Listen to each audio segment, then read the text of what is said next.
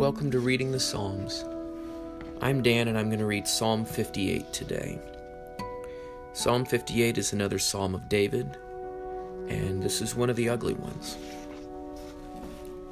Do you indeed in silence speak righteousness? Do you judge uprightly, O you sons of men? Yea, in heart you work wickedness. You weigh out the violence in your hands in the earth. The wicked are estranged from the womb. They go astray as soon as they be born, speaking lies. Their poison is like the poison of a serpent. They're like the deaf adder that stops her ear, which hearkens not to the voice of charmers, charming never so wisely. Break their teeth, O God. In their mouth, break out the great teeth of the young lions, O Lord. Let them melt away as water that runs apace. When he aims his arrows, let them be as though they were cut off.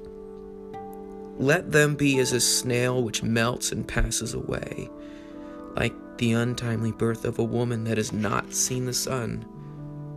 Before your pots can feel the thorns, he shall take away with a whirlwind the green and the burning alike.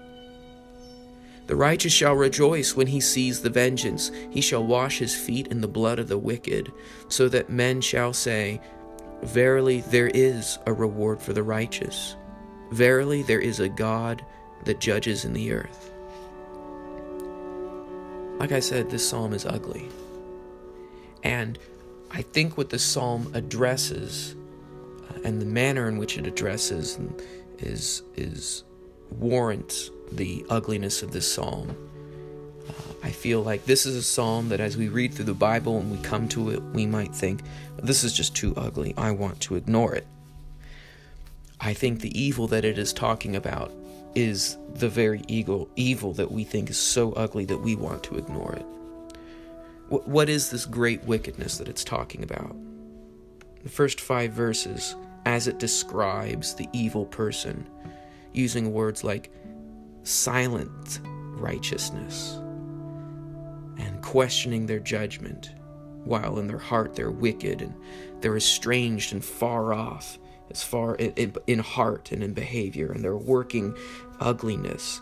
And then it describes them like these poisonous serpents with stopped up ears, unwilling to be charmed, and maybe even ch- being charming themselves.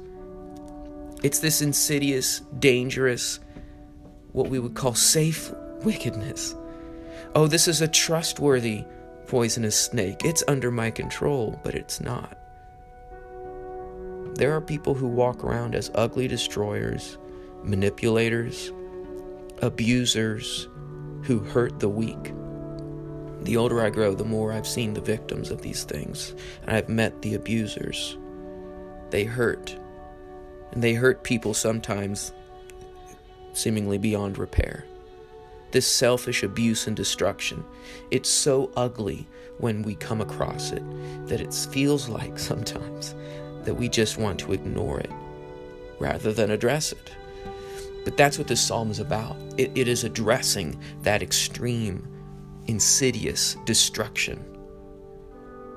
And what is the judgment that is called out and called down upon them? Verses 6 through 8, and somewhat verse 9 talks about the judgment that David just just calls down upon these evil ones. And I feel like it's summed up in the broken teeth. What would it take to break the teeth of a lion? A strike and a hit so hard, so humiliating, so destructive that it leaves the individual so that they can no longer bite. It's a broken flood. It's arrows broken off in flight. It's snails that melt away. And, and that sad, ugly image of the stillborn child. These are disgusting, ugly, dirty images about evil that is stopped in its tracks. Punishment that not only humiliates and stops it from happening, but leaves the ugly abuser possibly with the chance to turn around afterward. It's it's avenged justice, not personal vengeance. And I think that that's sometimes hard to see when we uh, feel the ugliness in in the imagery. And then in verses 9 through 11, the pot not even feeling the thorn.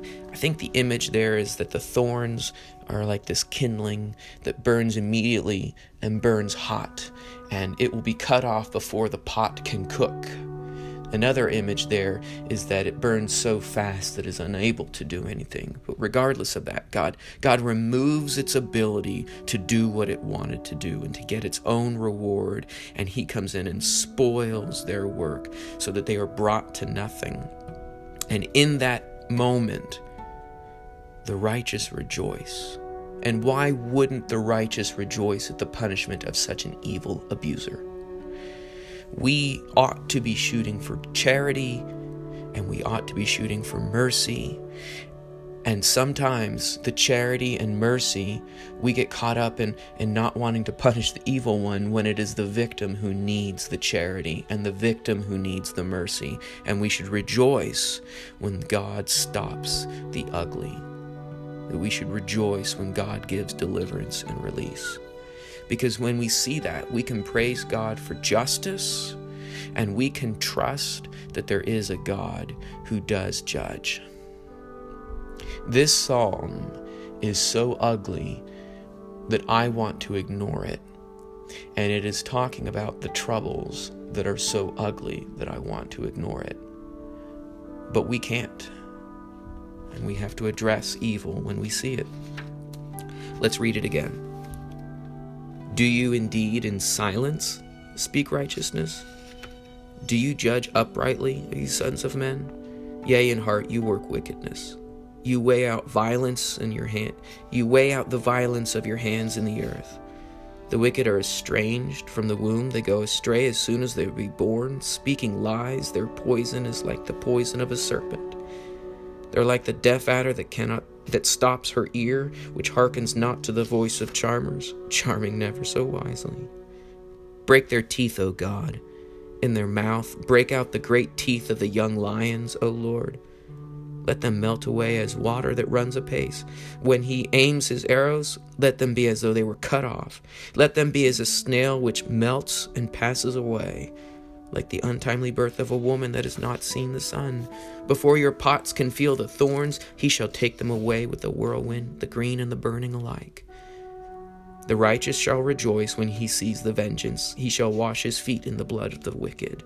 So that men shall say, Verily there is a reward for the righteous. Verily there is a God that judges in the earth if we hold to a God who is good and right and merciful and defends the lowly ourselves, then we too must stand and support those who are victims and judge those who are speaking and working evil.